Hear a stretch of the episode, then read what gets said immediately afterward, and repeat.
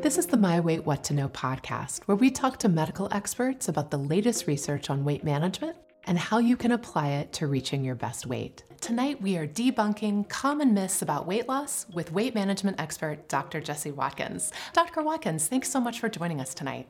Thank you so much for having me. So, we are debunking common myths tonight, and probably the most persistent myth about weight management is that it's as simple as eating less and moving more. And that completely ignores the reality of brain chemistry, how our weight is regulated by our brain. Tell us about the role that brain chemistry plays when it comes to weight management. Ansley, you're absolutely correct. It is weight regulation is so much more complicated than just calories in, calories out. So we know there's multiple pathways and areas of the brain that have intricate relationships that not only communicate with each other, but also with hormones from our gut. So, one of these areas is kind of the homeostatic area that controls our basic need for calories for energy needs to function and survive. So, homeostatic eating is controlled by the hypothalamus. And the hypothalamus is kind of what I sort of consider as like this thermostat that's in the background that's controlling our appetite, our weight regulation, and your metabolism without you even realizing it. So, it's all subconscious.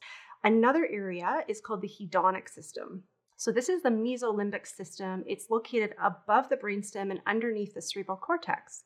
And the neurons in this area or this, this network actually release dopamine.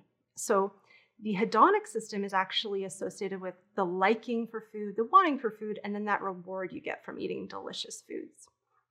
And that's kind of that feel good hormone that gives you that pleasure and satisfaction. And there's actually another area of the brain called the prefrontal cortex. So this is more associated with executive function and impulse control.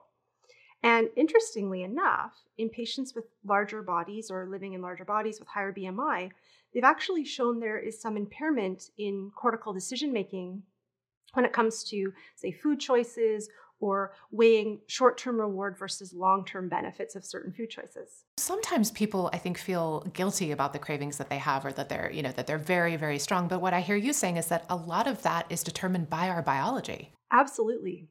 So dopamine is that feel good hormone, and we know that it's released when we go shopping or exercise and when we eat delicious foods.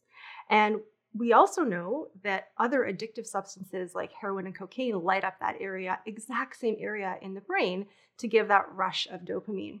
Although sugar addiction is currently being debated um, as a concept in medicine, interestingly enough, lab rats, when given the option, will actually preferentially choose to consume sugar over other substances like nicotine and cocaine, which is really fascinating. And we also know that these dopamine receptors, the concentration of them in patients in larger bodies is actually lower. So, what that means is patients with higher BMI actually would have to consume way more of a substance like sugar in order to, to sort of get the same pleasurable response as someone in a leaner body. And there's actually another hormone that can impact our, our cravings and our urges in the brain and in our gut, and that's cortisol. So, cortisol is a hormone that we all associate with stress. It's that it's released for fight or flight, you know, when you're encountering a saber tooth tiger or acute stressor. The problem is with chronic stress, that mobilized energy is actually not burned off because we're not actually usually exercising a great deal in chronic stress. And so that cortisol actually makes us crave foods that are really high in calories so that we get extra energy, but we're not burning it off. And these foods are all the fun stuff fatty foods, salty foods, and sugary foods. And so, oftentimes, when we're stressed over time, we're drawn to food choices that may not actually be serving our health. And we also get that dopamine rush from those foods. So, it can help actually deal with other uncomfortable emotions like loneliness, and boredom, which we certainly saw during the pandemic. Well, that was my next question for you. We know so many people beat themselves up about emotional eating and eating that they may do where they're when they're bored or sad. But what I hear you saying is that uh, you know our brain chemistry is driving a lot of that. Your brain recognizes that you're having a distressing emotion and it's trying to take care of you. It's trying to um, basically make you feel better and provide comfort. And sometimes food can do that for us, despite the long term consequences of that. Dr. Watkins, a common myth is that our hormones affect our weight only when we're going through menopause or if we have thyroid issues. But you were talking earlier about the gut hormones that can play a role in regulating our weight. Tell us about how that works. So you're absolutely correct. A lot of my patients um, are under the impression that you know changes like you mentioned, puberty, childbirth is a big one, um, menopause, and thyroid hormones are the main drivers or players, and they certainly do have an impact on our weight. But there's actually over 30 hormones that actually regulate appetite and weight. And so as you start to lose weight, first of all, weight loss is really hard and it's it takes a lot of effort. And so your brain basically assumes this must be involuntary. Why would anyone put themselves through this? So this is probably a state of famine where our body doesn't have access to food. So it actually tries to help you by getting your weight back up to a higher level so that if there's another famine, you'll have excess energy stores to rely on and you won't perish. And so, how it does this is one way it increases the release of ghrelin from your stomach. And ghrelin is that classic hunger hormone when you feel your, your, your hunger pains and your stomach's gurgling, and it tells your brain, go out, seek food, eat, and also let's decrease how many calories we burn just in case. And so that is also associated with changes of another hormone called leptin.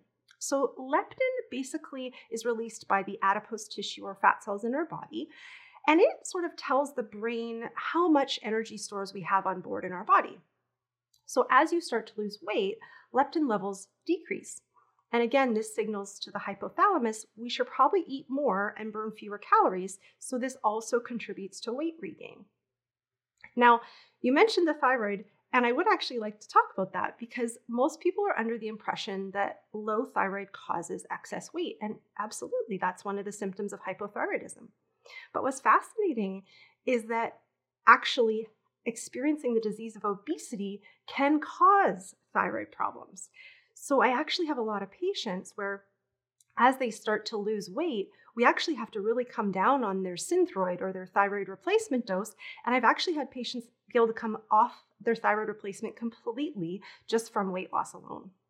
Wow, that's very interesting. I'd really never heard about that connection between thyroid and obesity. So, another very pervasive myth about weight loss, and I'm sure you've heard this one plenty, is that it's just about willpower. If I have enough willpower, I'll be able to succeed. And everything you were just sharing about hormones really suggests it's about a lot much more than willpower. How do you encourage the people you work with to think about the role of willpower? Absolutely. So, when I first meet a patient at their first consult, I explain the stuff that we've talked about today the hormonal changes of weight loss and gain. And I really try to emphasize that obesity is a chronic, complex genetic and hormonal disease. And I explain it as basically your genes and your hormones predispose you to be a certain weight in the environment that you're in. And that environment doesn't just include diet and exercise, it includes other things like sleep, stress, uh, medications that you've been on, and even we're looking at bacteria in your gut now as a as a role player. And oftentimes this is the first time patients have ever heard of this concept and they're they're usually very surprised when I explain it this way. And I really also try to emphasize that there is no amount of willpower that can override that hormonal starvation reflex that's happening. So unfortunately, that can make people feel pretty defeated and overwhelmed because they kind of think, well, oh my gosh, what am I supposed to do then if this is all kind of biology? And so I really try to offer them reassurance that understanding the science and biology of obesity actually gives us the knowledge and the power to really develop tailored treatments to help people manage their weight and their health. So it's it's actually a positive because essentially telling people to just have more willpower obviously isn't working. If it was a matter of willpower, I think there are so many people who would have already, you know, been successful and not be even thinking about this anymore. And I tell people if it was as simple as willpower, I wouldn't have a job, right? Absolutely. So, Dr. Watkins, you've mentioned on social media that you've struggled with your own weight in the past. Tell us about how that experience helps you relate to your patients and understand a little bit more about what they might be going through. Yeah. So, I'll tell you a little bit about my background. So I, I was actually trained as an anesthesiologist. And so about three years ago, um, I was very active. I was working more than full time and um, very busy. And um, I just uh, unfortunately suffered a, a, neck injury one day that required urgent surgery and actually has led to chronic pain and um, and a disability. So I'm not able to be in the operating room anymore. But my doctors, in an attempt to help me with my pain, um, I help help by prescribing many medications that at the time I didn't actually realize can cause significant weight gain. So I went from being very active um, and working full time to uh, being pretty much sedentary and um, not really being able to prepare my own meals because of my pain and on countless medications that actually uh, drove up my weight in a four month period to about 50 pounds over overweight. So this understandably was very distressing because we actually know that um, carrying excess weight can actually increase inflammation in your body. So my chronic pain uh, got worse over time, not better. And even just the simplest tasks started to get difficult. I actually developed joint pain in areas of my body that I hadn't experienced, like my ankles. Uh, it was difficult to tie my shoes. Um, even just going for a walk with the dog, I was short of breath when I used to be extremely active before. And this was kind of like I felt like I was living in somebody else's body. It just didn't feel like I belonged um, in my body. And so I really, when when society or um, Others mention that obesity is a lifestyle choice. I absolutely can attest that no one would choose to live in a body that's not serving them. And it really makes every aspect of your day more difficult. And so um, I can certainly understand how painful and challenging it is to live in a body that's not serving you. So I think having that personal experience is so important because there's so much stigma associated with obesity, even among healthcare professionals. So how do you encourage your patients to fight back against the stigma they experience in the doctor's office or elsewhere? I think the first step is really shifting from that um, shame and blame approach to obesity to understanding the biology and science of it. And so that's why I like telling, educating my patients about this because really, with this disease, knowledge is power. And it's interesting that actually, um, when I went to medical school, I won't tell you when that was, um, obesity medicine was not a concept. It was not mentioned. It was never taught. And that's changing. It's shifting. The culture's changing now, and it is part of the curriculum.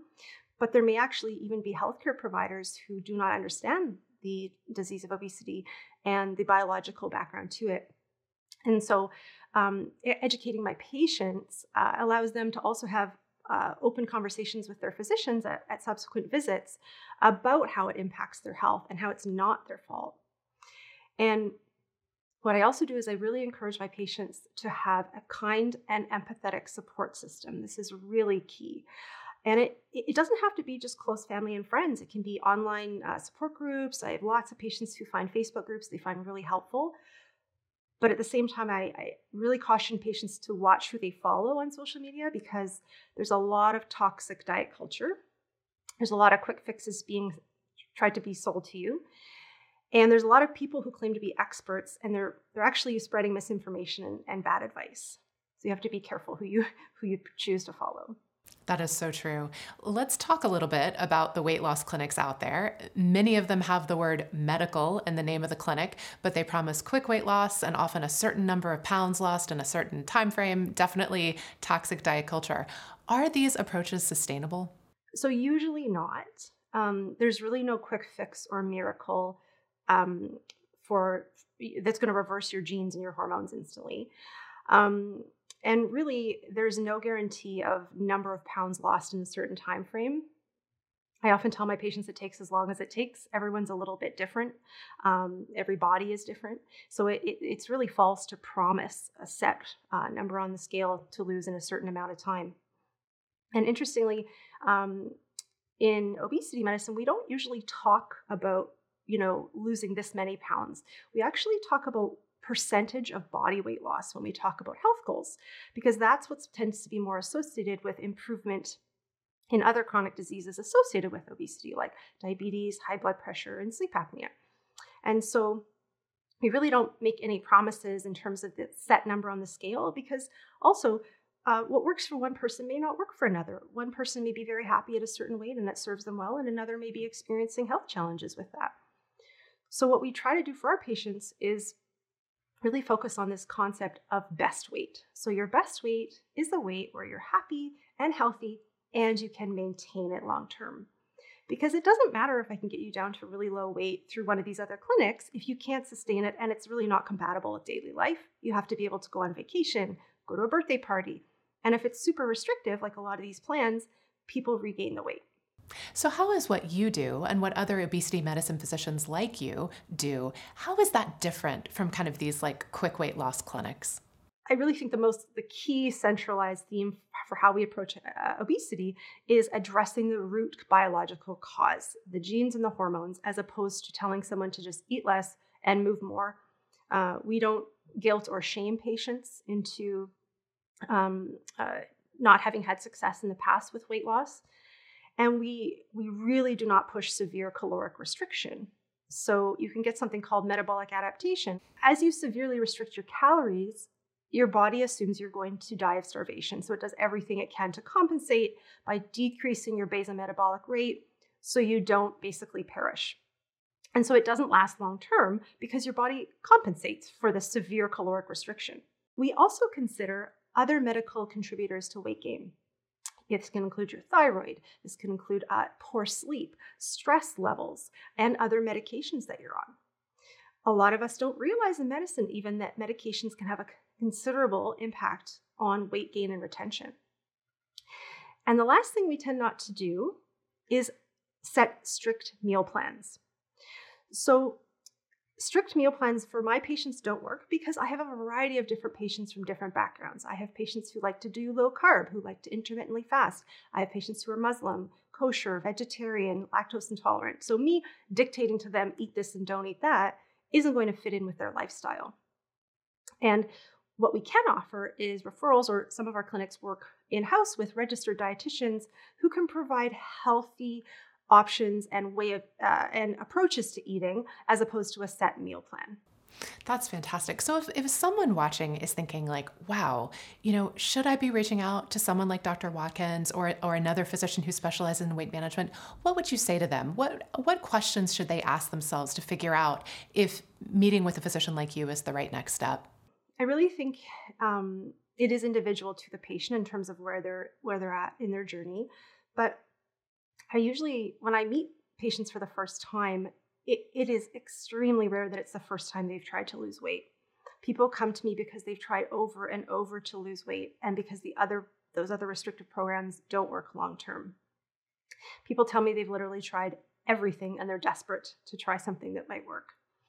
Because as we go through these yo-yo cycling of, of, of, dieting over time each time you start to lose weight your brain panics again so it gets your weight back up but then it says hey just for a little extra measure let's bring a, a little higher than the last time so as you yo-yo diet over time your weight actually creeps up and up and up because each time your, your brain's doing a better your body's doing a better job of getting your weight back up to where it feels it has excess energy stores and again i tell my patients if these diets worked, I wouldn't have a job.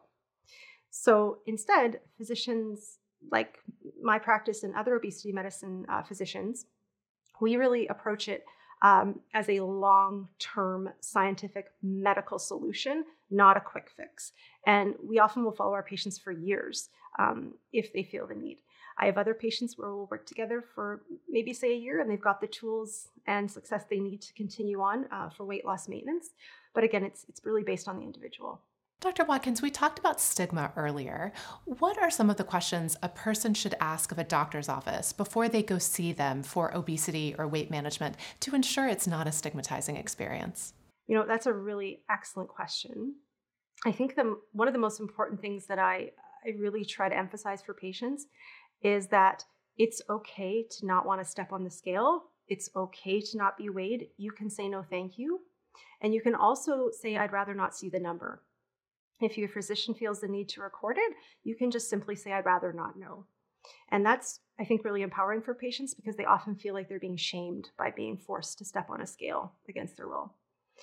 In terms of the actual clinic, um, it's really important to ask questions like Is there accessible parking and washrooms? is, is, are the door widths of the building up to code. So I live in a city that's quite old with a lot of heritage uh, buildings where they're not up to code. A lot of my patients rely on wheelchairs. So it, it, are there ramps? Are there elevators? Or do I have to use the stairs? Which floor of the building is the clinic on? Because if there's not, if it's not accessible, it might not be a good fit for you. You can also ask Are there bariatric sized chairs in the waiting room and in the exam room? And is the waiting area private? And this one is a little more subtle, but I really encourage patients um, to listen for stigmatizing language. So, describing a patient as morbidly obese is not acceptable. We don't use language like that in obesity medicine, and it frankly shouldn't be used at all. So, that is a big piece, and I think that it can be intimidating for patients because um, they they have been uh, really stigmatized so much of their life that it feels pervasive. And the last point I'll make is sometimes virtual care is a better option if you can't find a physical space that's a good fit for you. So, talking to a doctor about weight management can give us access to the treatments that have been proven to work over the long run. So, Dr. Watkins, tell us what are the medical treatments available currently for weight management? There are medical treatments available in Canada. Um, so, the Canadian Obesity Clinical Practice Guidelines are found. Are, the foundation is three pillars of obesity management, and these include medications or pharmacotherapy, behavioral interventions, and bariatric surgery. So, in terms of medications, there are several medications available in Canada that are approved by Health Canada that can help patients um, not only lose weight but maintain it long term, which is the key. And your obesity medicine specialist will help you find the right fit for you based on your needs and your other um, medical issues. The key with medications is that a lot of my patients, because of the stigma um, that they've suffered, they really feel like it's cheating if they take medications. They really beat themselves up. They say, I should be able to do this on my own. I shouldn't need them. And I remind them that that's like someone with asthma saying, I shouldn't really need my puffers, or someone with high blood pressure saying, I should be able to just relax. So when I make that analogy, it often drives home the point that this is a medical issue that can be can uh, derive benefit from a medical intervention. From the behavioral standpoint, um, in patients who are struggling with binge eating disorder, emotional eating, urges, or habitual eating, we, we do have interventions. These include, for example, cognitive behavioral therapy that can really help reshape um, their mindset and relationship with food. And the last one is bariatric surgery. So, I myself don't work in a bariatric program, but I always offer bariatric surgery to patients who are interested in it or would really benefit from it. And then I just refer them to our local bariatric program if they wish. So, this is a question we've been asking in all of our interviews recently. What is the number one thing you wish people knew about weight loss? It's not your fault. And I will cheat by saying a second thing um, you don't have to suffer alone. And there's clinics and physicians out there, like my clinic, Watkins Metabolic Clinic, that can offer you long term, lifelong solutions. Oh, that's fantastic. Anything that we didn't cover that you would like the folks watching at home to know? Actually, um, I would encourage patients to not be afraid to advocate for their own care. As I mentioned, obesity medicine is relatively new to the scene of medicine, and your physician may not even realize that there's clinics out there that can help you. So don't be afraid to ask. Don't be afraid to request a referral and um, to seek out a clinic that's a good fit for you. Dr. Watkins, thank you so much for joining us tonight. This has been an absolutely fantastic discussion. Thank you so much for having me. It's been a pleasure. Please stay safe and take good care. Good night.